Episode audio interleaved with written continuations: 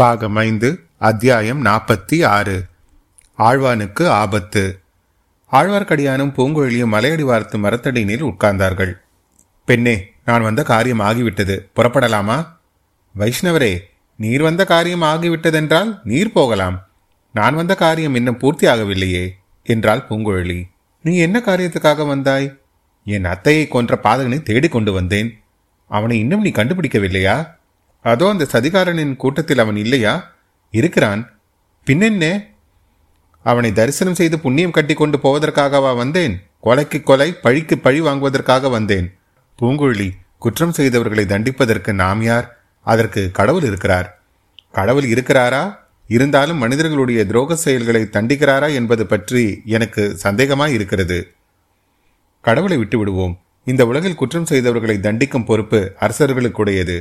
அரசர்கள் நியமிக்கும் அதிகாரிகள் செய்ய வேண்டியது.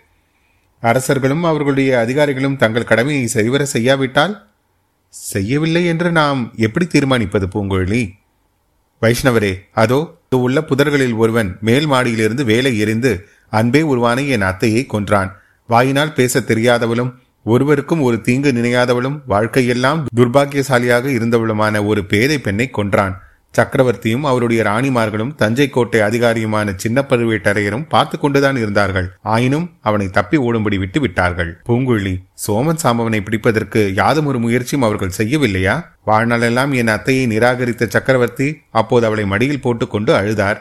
மற்றவர்கள் எல்லோரும் திக்பர்மை பிடித்தவர்கள் போல் நின்று கொண்டிருந்தார்கள். கொலைகாரனை தொடர்ந்து நான் போகிறேன் என்றதும் சின்ன பழுவேட்டரையரும் எழுந்து வந்தார். ஆனால் சுரங்கப்பாதையிலே அவர் திரும்பி போக நேர்ந்தது. ஏன்? ஏன் உன்னை பின்தொடரவில்லை? சுரங்கப்பாதையில் நானும் அவரும் சென்றபோது இருளில் ஒரு ஓலக்குரல் கேட்டது. சின்ன பழுவேட்டரையர் அந்த குரல் வந்த இடத்தை நோக்கி பாய்ந்து அங்கே இருந்தவனை பிடித்து கொண்டார். இதோ கொலைகாரன் அகப்பட்டு விட்டான் என்று ஒரு குரல் வந்தது. இல்லை இல்லை நான் கொலை செய்யவில்லை என்று ஒரு குரல் வந்தது. இது யாருடைய குரல் என்பது சின்ன பழுவேட்டரையருக்கு தெரிந்ததும் அவர் திகைத்து போய் ஐயோ நீர் இங்கே ஏன் வந்தீர்? என்றார். பொக்கிஷமெல்லாம் பத்திரமாக இருக்கிறதா என்று பார்ப்பதற்காக வந்தேன் என்றது இருளில் வந்த குரல். ஐயோ தெய்வமே உம்மை இங்கே யாராவது பார்த்தால் என்ன நினைத்துக் கொள்வார்கள்? நீ அல்லவோ சக்கரவர்த்தியை கொல்ல முயன்றதாக எண்ணிக்கொள்வார்கள்? என்றார் காலாந்தக கண்டர். சக்கரவர்த்தி செத்துப்போய் விட்டாரா? என்று ஆவலுடன் கேட்டார் சின்ன பழுவேட்டரையருடைய அருமை மருமகனான மதுராந்தக தேவர். அசட்டு பிள்ளையே என்னுடன் வா. யாரும் பார்ப்பதற்கு முன்பு நாம் இங்கிருந்து போய்விடலாம். என்று சொல்லி காலாந்தக கண்டர் அவருடைய மருமக பிள்ளையின் கையை பிடித்து அழைத்து கொண்டு போய்விட்டார். பிறகு நான் மட்டும் இந்த கொலகாரனை தொடர்ந்து வந்தேன். இவ்வளவு தூரம் சிரமப்பட்டு வந்து என் நோக்கத்தை நிறைவேற்றாமல் திரும்பி போகச் சொல்கிறாயா? என்றாள் பூங்கொழி. பெண்ணே நீ ஆண் பிள்ளையாக பிறந்திருக்க வேண்டியவள். பிறந்திருந்தால் பெரியதொரு சாம்ராஜ்யத்தின் சக்கரவர்த்தியாக இருந்திருப்பாய். அது போனால் போகட்டும். இதை கேள் ஒரு நியாயம் சொல். ஒருவரை கொல்ல நினைத்து இன்னொருவரை தற்செயலாக கொன்றவன் மீது கொலை குற்றம் சாட்ட முடியுமா? உம்முடைய கேள்வி எனக்கு விளங்கவில்லையே. கொன்றவன் கொலை குற்றம் செய்தவன் தானே? அது எப்படி சொல்ல முடியும்? ராமாயணம் கேட்டிருப்பாய். தசரதர் யானை தண்ணீர் கொடுப்பதாக நினைத்து அம்பை விட்டார். அது ரிஷிகுமாரன் மீது விழுந்தது. ரிஷிகுமாரனை கொன்ற கொலை குற்றத்துக்காக தசரதர் தண்டிக்கப்பட்டாரா? இல்லையே. அப்போது நீ தொடர்ந்து வந்து சோமன் சம்பவனை எடுத்துக்கொள். அவன் சக்கரவர்த்தியை கொள்வதற்காக வேலை எறிந்தான். ஆனால் சக்கரவர்த்தி உயிரோடு இருக்கிறார். உன் அத்தை குறுக்கே வந்து வேலை தாங்கி உயிரை விட்டாள். அவள் தற்கொலை செய்து கொண்டவள் தானே? பின் சோமன் சம்பவன் மீது எப்படி குற்றம் சாட்ட முடியும்? வைஷ்ணவரே உம்முடைய நீதிமுறை அதிசயமாக இருக்கிறது. என்னுடைய நீதிமுறை மட்டுமல்ல சர்வலோக நாயகனான சாக்ஷாத் நாராயணமூர்த்தி நீதிமுறையே விசித்திரமாகத்தான் இருக்கிறது. இந்த உலகில் பாவம் செய்பவர்கள் செழிப்புடன் இருக்கிறார்கள். நல்லவர்கள் புண்ணிய ஆத்மாக்கள் கஷ்டப்பட்டு உயிரை விடுகிறார்கள். இதற்கெல்லாம் கடவுளுடைய நியாயம் என்று ஒன்று ஏதோ இருக்கத்தானே செய்ய வேண்டும். நீரும் உன்னுடைய நாராயணனும் எப்படியாவது போங்கள். எனக்கு தெரிந்த நியாயத்தை நான் நிறைவேற்றி விட்டுத்தான் வருவேன். பூங்குழலி உனக்காக மட்டும் நான் இந்த பேச்சை எடுக்கவில்லை. அதோ அந்த மலைக்குகையில் இரண்டு பேர் இருக்கிறார்கள். அவர்களில் ஒருவர் ஆதித்த கரிகாலரை கொன்றவர். ஆனால் கரிகாலரை கொல்ல வேண்டும் என்று நினைத்து கொல்லவில்லை வேறொருவரை கொல்ல நினைத்து எரிந்த கத்தி இளவரசரின் பேரில் விழுந்து அவரை கொன்றுவிட்டது. அவரை கொலைகாரர் என்று சொல்ல முடியுமா? வைஷ்ணவரே என் மூளையை குழப்ப வேண்டாம். மலைக்குகைக்குள் இருப்பவர்கள் யார்? சோழ சாம்ராஜ்யத்தின் தான் அதிகாரியும் நந்தினியும் தான் அந்த மலைக்குகையில் இருக்கிறார்கள். இவ்வாறு ஆழ்வார்க்கடியான் பெருங்குழலில் கூறியபோது அதே சமயத்தில் ரவிதாசன் ரேவதாசன் பரமேஸ்வரன் சோமன் சாம்பவன் முதலியவர்கள் திடுதிடுவென்று ஓடி வந்தார்கள். பூங்குழி சற்றென்று அப்பால் விலகி நின்றாள். ரவிதாசன் கையில் குறுந்தடி ஒன்று இருந்தது. அதை ஓங்கிய வண்ணம் ரவிதாசன் அடே வேஷதாரி வைஷ்ணவனே அன்பில் அனிருத்ரனின் ஒற்றனே கடைசியில் எங்களிடம் அகப்பட்டு கொண்டாயா? நாங்கள் செய்த மூன்று முயற்சிகளில் ஒன்றில்தான் வெற்றி அடைந்தோம். மற்ற இரண்டிலும் தோல்வி அடைந்தோம். அந்த தோல்விகளை பற்றி எங்களுக்கு இனி கவலை இல்லை. மூன்று ஆண்டுகளாக தேடிக் கொண்டிருந்த உன்னை பிடித்து விட்டோம் அல்லவா? இந்த தடவை நீ எங்களிடமிருந்து தப்பவே முடியாது. உன்னுடைய நாராயணன் இப்போது வந்து உன்னை காப்பாற்றட்டும் என்று சொல்லிக்கொண்டே ரவிதாசன் தன் கையில் இருந்த குறுந்தடியை ஓங்கினான். அந்த சமயம் பூங்குழலி ஆழ்வார்க்கடியானுக்கு உதவி செய்ய விரும்பி இடுப்பில் சொருகி இந்த கத்தியை எடுத்தாள். அதே நேரத்தில் மலைக்குகையிலிருந்து தலைவிரி கோலமாக ஒரு பெண் உருவம் ஓடி வருவதை பார்த்தாள். ஒரு கண நேரம் அவளை தன் அத்தை மந்தாகினி என்று எண்ணி பிரமித்து நின்றாள். பின்னர் அது பழுவூர் ராணி நந்தினி என்று தெரிந்து கொண்டாள். அதற்குள் நந்தினி ஆழ்வார்க்கடியான் அருகில் வந்துவிட்டாள். ரவிதாசனுடைய ஓங்கிய கைத்தடியை தன் கரங்களில் தடுத்து நிறுத்தினாள். என் சகோதரனை ஒன்றும் செய்யாதீர்கள். ரவிதாசா நான் உங்கள் ராணி என்பது உண்மையானால் தடியை கீழே போடு என்றாள். ஆழ்வார்க்கடியான் அப்போது சகோதரி உனக்கு நன்றி. ஆனால் இவர்களால் எனக்கு எவ்வித தீங்கும் செய்திருக்க முடியாது. நான் வணங்கும் தெய்வமாகிய நாராயணமூர்த்தி என்னை காப்பாற்றியிருப்பார் என்றான். ரவிதாசன் சிரித்துவிட்டு எப்படி காப்பாற்றியிருப்பார்? அன்றைக்கு பிரகலாதனை காப்பாற்ற தூணிலிருந்து வந்தது போல் இன்று இந்த மரத்தை பிளந்து கொண்டு நாராயணமூர்த்தி வந்திருப்பாரா என்றான். மந்திரவாதி என் பேச்சில் உனக்கு நம்பிக்கை இல்லையா? நல்லது. அதோ பார். சற்று தூரத்தில் தெரியும் ஐயனார் கோயிலை பார். அந்த கோயிலுக்கு முன்னால் மூன்று குதிரைகள் இருக்கின்றன அல்லவா? ஸ்ரீமன் நாராயணனுடைய கருணையினால் அந்த மண் குதிரைகள் உயிர் பெற்றுவிடும். அவற்றின் பேரில் வேல் பிடித்த வீரர்கள் ஏறிக்கொண்டு வந்து உங்களை சிறைப்பிடித்து என்னை காப்பாற்றுவார்கள். ஆழ்வார்க்கடியான் மேற்கொண்டவாறு சொல்லிக்கொண்டே கையினால் சுட்டிக்காட்டிய திக்கை அனைவரும் நோக்கினார்கள். தங்கள் கண்களை நம்ப முடியாமல் திண்டாடி போனார்கள். ஏனெனில் அந்த மண்குதிரை உண்மையாகவே உயிர் பெற்று அவர்களை நோக்கி பாய்ந்து ஓடி வந்ததாக அவர்களுக்கு தோன்றியது. ஒவ்வொரு குதிரையின் பேரும் வேல் பிடித்த வீரன் ஒருவன் உட்கார்ந்திருந்தான். அத்தியாயம் நாற்பத்தி ஆறு நிறைவுற்றது. அத்தியாயம் நாற்பத்தி ஏழு நந்தினியின் மறைவு. ஓடி வந்த குதிரைகளை பார்த்து வியந்தவர்களில் முதலில் சுய உணர்வு பெற்றவன் ரவிதாசன். தேவி இந்த போலி வைஷ்ணவன் தன் வேலைத்தனத்தை காண்பித்து விட்டான். இவன் ஒற்றன் இவனை நம்ப வேண்டாம் என்று எத்தனையோ தடவை தங்களுக்கு நான் எச்சரித்திருக்கிறேன். நம்மை பிடிப்பதற்கு இவன் தன் ஆட்களை கொண்டு வந்திருக்கிறான். ஆனால் இவனால் நம்மளை பிடிக்க முடியாது. இவனுடைய தெய்வமாகிய நாராயணனே வந்தாலும் முடியாது. வாருங்கள் போகலாம். குதிரைகள் வருவதற்குள் மலை மேல் ஏறிவிடலாம் என்றான் மந்திரவாதி. ஆழ்வார்க்கடியான் குறுக்கிட்டு நந்தினி இந்த பாதகர்களுடன் நீ போகாதே. இவர்களுடன் நீ சேர்ந்ததனால்தான் இவ்வளவு விபத்துகள் நேர்ந்தது. அதெல்லாம் இத்துடன் போதும் என்றான். நந்தினி ஆழ்வார்க்கடியானை பார்த்து திருமலை நான் வெகு நாட்களாக ஒன்று கேட்டுக்கொண்டிருந்தேன் அது உனக்கு நினைவிருக்கிறதா? என் அன்னையிடம் அழைத்து போகும்படி உன்னை வேண்டிக் கொண்டிருந்தேன். இப்போதாவது என்னை நீ தாயுடன் அழைத்து போவதாக வாக்களித்தால் நான் உன்னுடன் உடனே வந்து விடுகிறேன் இல்லாவிடில் இவர்களுடன் போகிறேன் என்றாள். நந்தினி இது என்னால் இயலாத காரியம் என்று திருமலை சொல்வதற்குள் ரவிதாசன் குறுக்கிட்டு இவன் என்ன அழைத்து போவது? நான் அழைத்து போகிறேன் வாருங்கள் என்றான். ஆமாம் ஆமாம். இவன் உன்னை உன் அன்னையிடம் யமலோகத்துக்கு அழைத்து போவான். உன் அன்னையை கொன்றது போல் உன்னையும் கொன்று யமலோகத்துக்கு அனுப்பிவிடுவான். நந்தினி இந்த பாதர்களுடைய சாவகாசம் இனியும் உனக்கு வேண்டாம். இவர்களில் ஒருவன் உன் தாயை கொன்றவன். மந்திரவாதியின் முகத்தை பார் கொலைகாரன் என்று எழுதி ஒட்டியிருக்கிறது என்று சொன்னான் ஆழ்வார்க்கடியான். ரவிதாசன் முகத்தில் கொந்தளித்த கோபத்துடன் பொய் பொய் என்று கத்தினான். சற்று முன் சாந்தம் குடிக்கொண்டிருந்த நந்தினியின் கண்களில் வெறியின் அறிகுறி காணப்பட்டது. திருமலை இது உண்மையா? என் அன்னை உண்மையிலேயே இறந்து விட்டாளா அவளை இனி நான் பார்க்கவே முடியாதா? என்றாள். சந்தேகம் இருந்தால் இதோ இந்த பெண்ணை கேட்டு தெரிந்து கொள். இவர்களில் ஒருவனான சோமன் சாம்பவன் தான் வேலிருந்து உன் அன்னையை கொன்றவன். இவள் நேரில் பார்த்தாள். அத்தையை கொன்றவனை பின்தொடர்ந்து வந்தாள். பூங்கோயிலி நீயே உன் வாயால் சொல். ஆமாம் நானே என் கண்களினால் பார்த்தேன். என் அத்தையை கொன்றவனை பழிவாங்கவே இங்கு வந்தேன் என்றாள் பூங்கோழி நந்தினி பைத்தியம் பிடித்தவள் போல் வெறி கொண்டு சிரிப்பு சிரித்தாள். பழி வாங்க வந்தாயா? பழி பழி. நான் ஒருத்தி பழி வாங்கிய லட்சணம் போதாதா? என்று சொல்லிவிட்டு ரவிதாசனை பார்த்து துரோகி சண்டாலா இப்படியா செய்தாய்? ராணி நீ நினைப்பது தவறு. நான் ஒரு துரோகமும் செய்யவில்லை. சோமன் சாம்பவன் சக்கரவர்த்தியின் மீது வேலை எறிந்தான். அந்த ஊமை பைத்தியக்காரி குறுக்கே விழுந்து செத்தாள். அவள் தலைவிதி இப்போது நீ என்ன சொல்கிறாய்? எங்களுடன் வரப்போகிறாயா இல்லையா? அதோ குதிரைகள் நெருங்கி வந்துவிட்டன. அவனுடைய வார்த்தைகளை நந்தினி காதில் வாங்கி கொண்டதாக தோன்றவில்லை. திடீரென்று கீழே உட்கார்ந்தாள். இரண்டு கண்களையும் இரண்டு கரங்களால் பொத்திக் கொண்டாள். அவள் உடம்பெல்லாம் குலுங்கும்படி விம்மி அழுதாள். அழுகையுடன் வெறிச்சிரிப்பும் கலந்து வந்தது. ரவிதாசன் தன் ஆட்களை பார்த்து ஓடுங்கள் ஓடிப்போய் மலையேறி கொள்ளுங்கள். இனி ராணியை நம்புவதில் பயனில்லை என்றான். எல்லோரும் ஓடினார்கள்.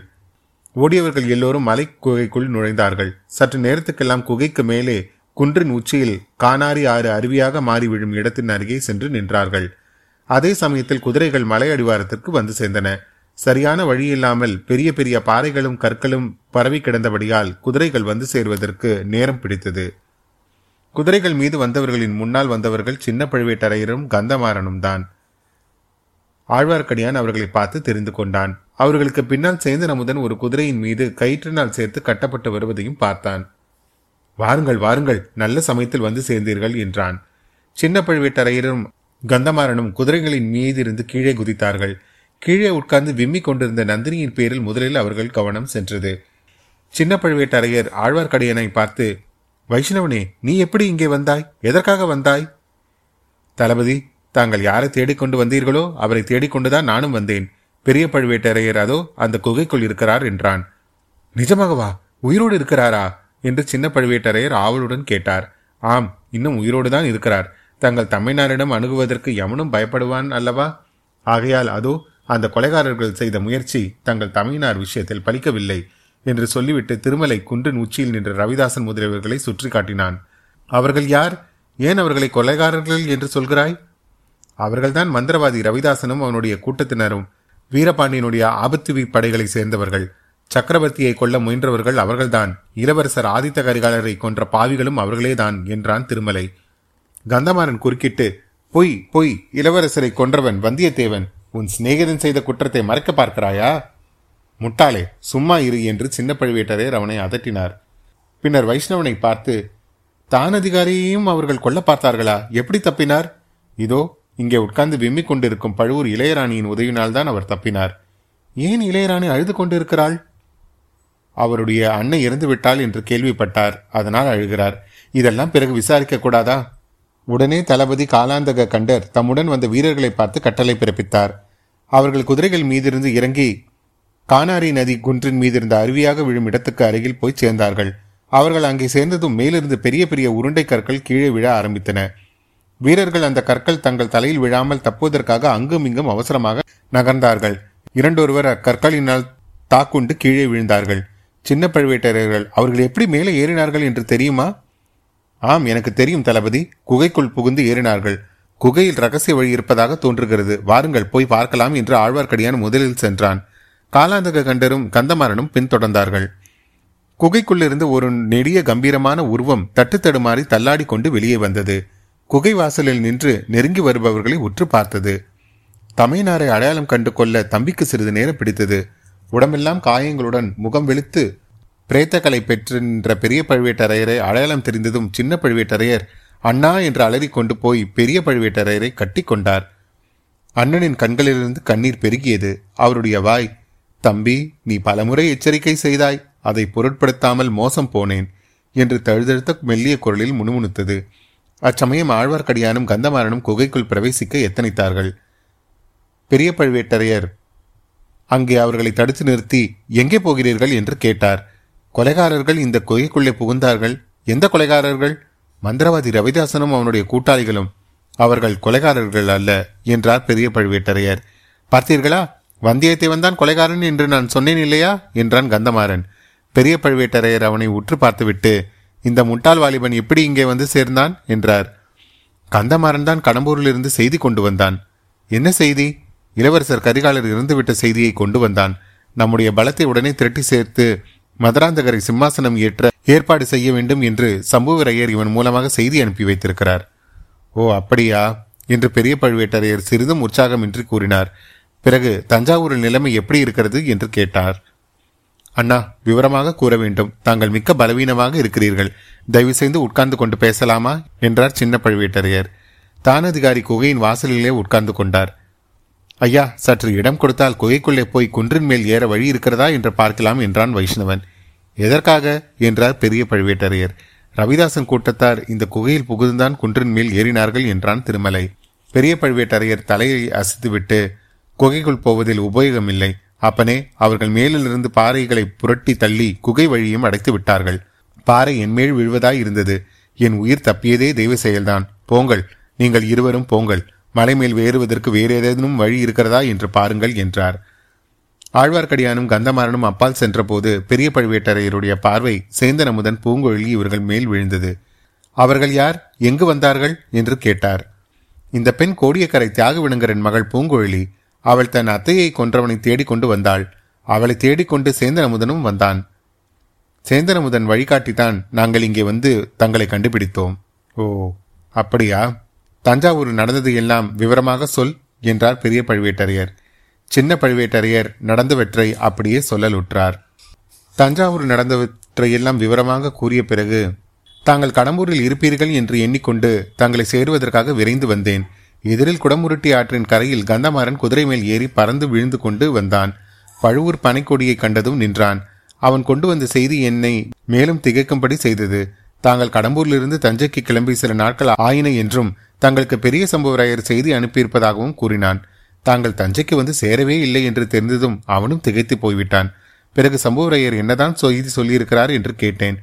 இளவரசர் கரிகாலர் இறந்துவிட்டார் என்றும் அவரை வந்தியத்தேவன் கொன்றுவிட்டான் என்றும் ஆகையால் மதுராந்தக தேவரை சிம்மாசனத்தில் அமர்த்த இதுதான் தக்க சமயம் என்றும் அதற்கு வேண்டிய முயற்சிகளை உடனே செய்ய வேண்டும் என்றும் நம்மை சேர்ந்தவங்களுக்கெல்லாம் ஓலை அனுப்பி படை திரட்ட வேண்டும் என்றும் பெரிய சம்புவரையர் சொல்லி அனுப்பினாராம். இது எனக்கு சரியாக பட்டது தாங்களும் நமது பலத்தை திரட்டும் வேலையில்தான் ஈடுபட்டிருப்பீர்கள் என்றும் சீக்கிரத்தில் வந்துவிடுவீர்கள் என்றும் நம்பினேன். நமது பழுவூர் படைகளை மண்ணியாற்றுக்கும் கொள்ளிடத்திற்கும் நடுவில் திருப்புரம்பயம் மேட்டில் கொண்டு போய் நிறுத்தினேன். உடனே ஓலைகளை எழுத சொல்லி மழப்பாடி தென்னவன் மழவரையர் குன்றத்தூர் கிழார் மும்முடி பல்லவரையர் தானத்தொங்கி கலியராயர் வணங்காமுடி முனையதரையர் தேவ நேசாதிபதி பூவரையர் அஞ்சாத சிங்க முத்தரையர் இரட்டைக்குடை ராஜாலியர் ஆகியவர்களுக்கெல்லாம் குதிரை தூதுவர்களை விரைந்து போகும்படி அனுப்பினேன். அவர்கள் எல்லோரும் படைகளை திரட்டிக் கொண்டு கூடிய சீக்கிரம் வந்து சேரும்படி எழுதியிருக்கிறேன். அண்ணா தங்களுக்கும் சிறிதும் கவலை வேண்டாம். குடும்பாலூர் வேளாணையும் திருக்கோவிலூர் மலைமானியும் மறுபடி தலையெடுக்க முடியாதபடி அழித்து போட்டு விடுவோம். தஞ்சாவூர் கோட்டையை மறுபடியும் பிடித்து விடுவோம். மதுராந்தக தேவரையும் சிங்காதனத்தில் ஏற்றி வைத்து விடுவோம் என்று சின்ன பழுவேட்டரையர் உற்சாகம் ததும்ப வீரகர்ஜனை புரிந்தார். ஆனால் அவருடைய வார்த்தைகள் பெரிய பழுவேட்டரையருக்கு சிறிதும் உற்சாகம் அளித்ததாக தெரியவில்லை. அவருடைய கவனம் திடீரென்று வேறு பக்கம் திரும்பியது. தம்பி அது யார்? முகத்தில் கையை வைத்துக்கொண்டு விம்மி விம்மி அழுது கொண்டிருப்பது யார்? அண்ணா தெரியவில்லையா? அவர்தான் நம் இளையராணி. பாவம் தங்களை காப்பாற்ற முயன்றதில் ரொம்ப கஷ்டப்பட்டு போயிருக்கிறார் போலும். அவரை பற்றி நான் குறை கூறியதெல்லாம் மன்னித்து விடுங்கள். மந்திரவாதி ரவிதாசனும் அவனுடைய கூட்டாளிகளும் தங்களை சிறைப்பிடித்துக் கொண்டு வந்தார்கள் என்றும் இளையராணிதான் தங்களை தொடர்ந்து வந்து காப்பாற்றினார் என்றும் அறிகிறேன். அது உண்மைதானே? என்றார் காலாந்தக கண்டர். பெரிய பழுவேட்டரையர் ஆம் இளையராணிதான் என் உயிரை காப்பாற்றினாள். நந்தினி பணி செய்திராவிட்டால் என்னை நீ உயிரோடு பார்த்திருக்க மாட்டாய். உலகத்துக்கு உண்மை தெரியாமலே போயிருக்கும். சரி அது போகட்டும். நீங்கள் இந்த இடத்துக்கு நாங்கள் வந்திருப்பதை எப்படி கண்டுபிடித்து வந்தீர்கள்? என்று பெரிய பழுவேட்டரையர் கேட்டார். திருப்பூரம்பயம் பள்ளிப்படையில் நாங்கள் தங்கியிருந்தோம். கந்தமாறன் கொள்ளிட கரையோரமாக காவல் புரிந்து கொண்டிருந்தான். அங்கே சேந்திரமுதன் படகில் ஏற முயன்று கொண்டிருப்பதை பார்த்து அவனை பிடித்து கொண்டு வந்தான். சேந்தனமுதன் முன்னொரு தடவை வந்தியத்தேவனை தப்ப உதவி செய்வதற்காக அவனை சில காலம் நான் சிறையில் வைத்திருந்தது தங்களுக்கு நினைவிருக்கும். அவன் பேரில் கந்தமாறனுக்கு ஏற்கனவே ரொம்ப கோபம். இப்போதும் ஏதோ ஒற்றன் வேலை செய்கிறான் என்று சந்தேகித்து பிடித்து கொண்டு வந்தான். அவனிடம் விசாரித்த போது தங்களை பற்றி தெரிந்தது. அவனுடைய மாமன் மகள் பூங்குழி யாரோ கொலைகாரனை தொடர்ந்து தனியே சென்றதை கேள்விப்பட்டு இவன் அவளை தேடிக்கொண்டு புறப்பட்டானாம். பூங்குழலி அவனை தன்னுடன் வரக்கூடாது என்று சொல்லி திரும்ப அனுப்பிவிட்டாளாம். ஆயினும் அவன் அவள் அறியாமல் பின்னோடு தொடர்ந்து போனானாம். அப்போ திருப்புறம்பயம் பள்ளிப்படை சதிகாரர்கள் சிலர் சேர்ந்து பேசுவதை அவன் ஒளிந்திருந்து கேட்டானாம். அப்போதுதான் தங்களை ரவிதாசன் கூட்டம் சிறைப்பிடித்து பச்சைமலை பிராந்தியத்துக்கு கொண்டு போயிருப்பதாக தெரிந்ததாம். பூங்குழியும் வைஷ்ணவன் ஆழ்வார்க்கடியானும் பச்சைமலைக்கு போவதை அறிந்து கொண்டு இவனும் அவர்களுக்கு தெரியாமல் பின்தொடர முயற்சித்தானாம். இதையெல்லாம் கேட்டதும் நானும் கந்தமாறனும் ஐம்பது வீரர்களை அழைத்து கொண்டு புறப்பட்டோம். சேந்தன் அமுதன் தானும் வருவதாக பிடிவாதம் பிடித்தான். அதுவும் நல்லதாகத்தான் போய்விட்டது. அவனையும் குதிரை மேல் கட்டி போட்டு அழைத்து கொண்டு வந்தோம்.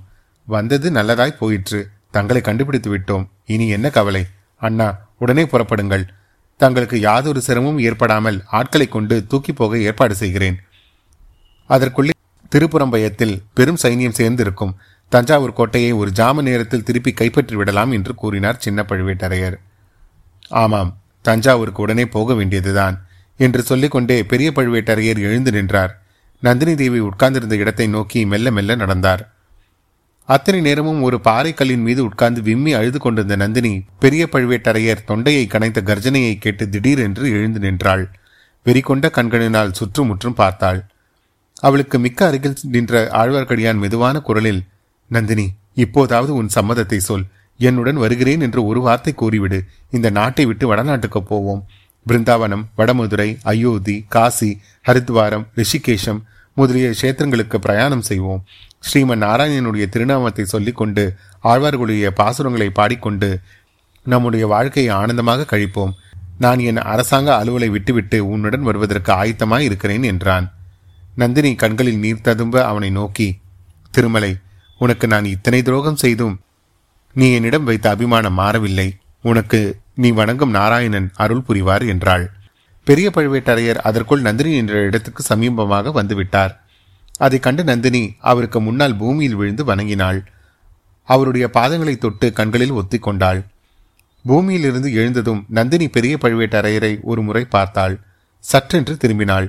சற்று தூரத்தில் சின்ன பழுவேட்டரையர் முதலியோர் கொண்டு வந்து நிறுத்தியிருந்த குதிரைகள் மீது அவள் கவனம் விழுந்தது. அவை நின்ற இடத்தை நோக்கி மிக விரைவாக ஓடினாள். எல்லாவற்றுக்கும் முன்னால் நின்ற குதிரையின் மீது தாவி ஏறிக்கொண்டாள்.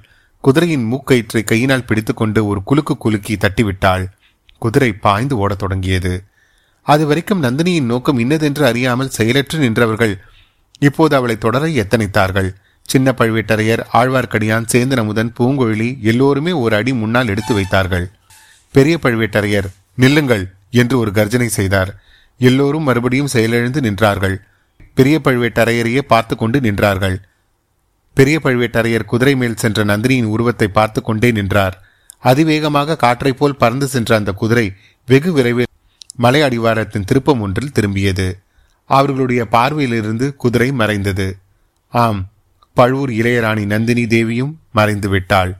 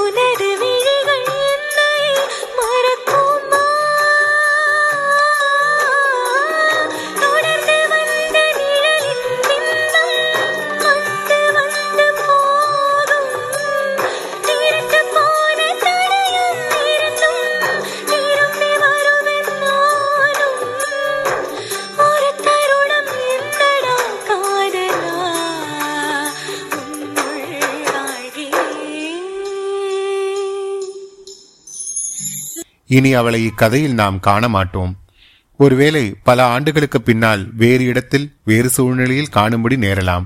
யார் சொல்ல முடியும்? அத்தியாயம் நாற்பத்தி ஏழு நிறைவுற்றது. மீண்டும் உங்களை அடுத்த அத்தியாயத்தில் சந்திக்கும் வரை உங்களிடமிருந்து விடைபெறுவது உங்கள் அசோக். நன்றி வணக்கம்.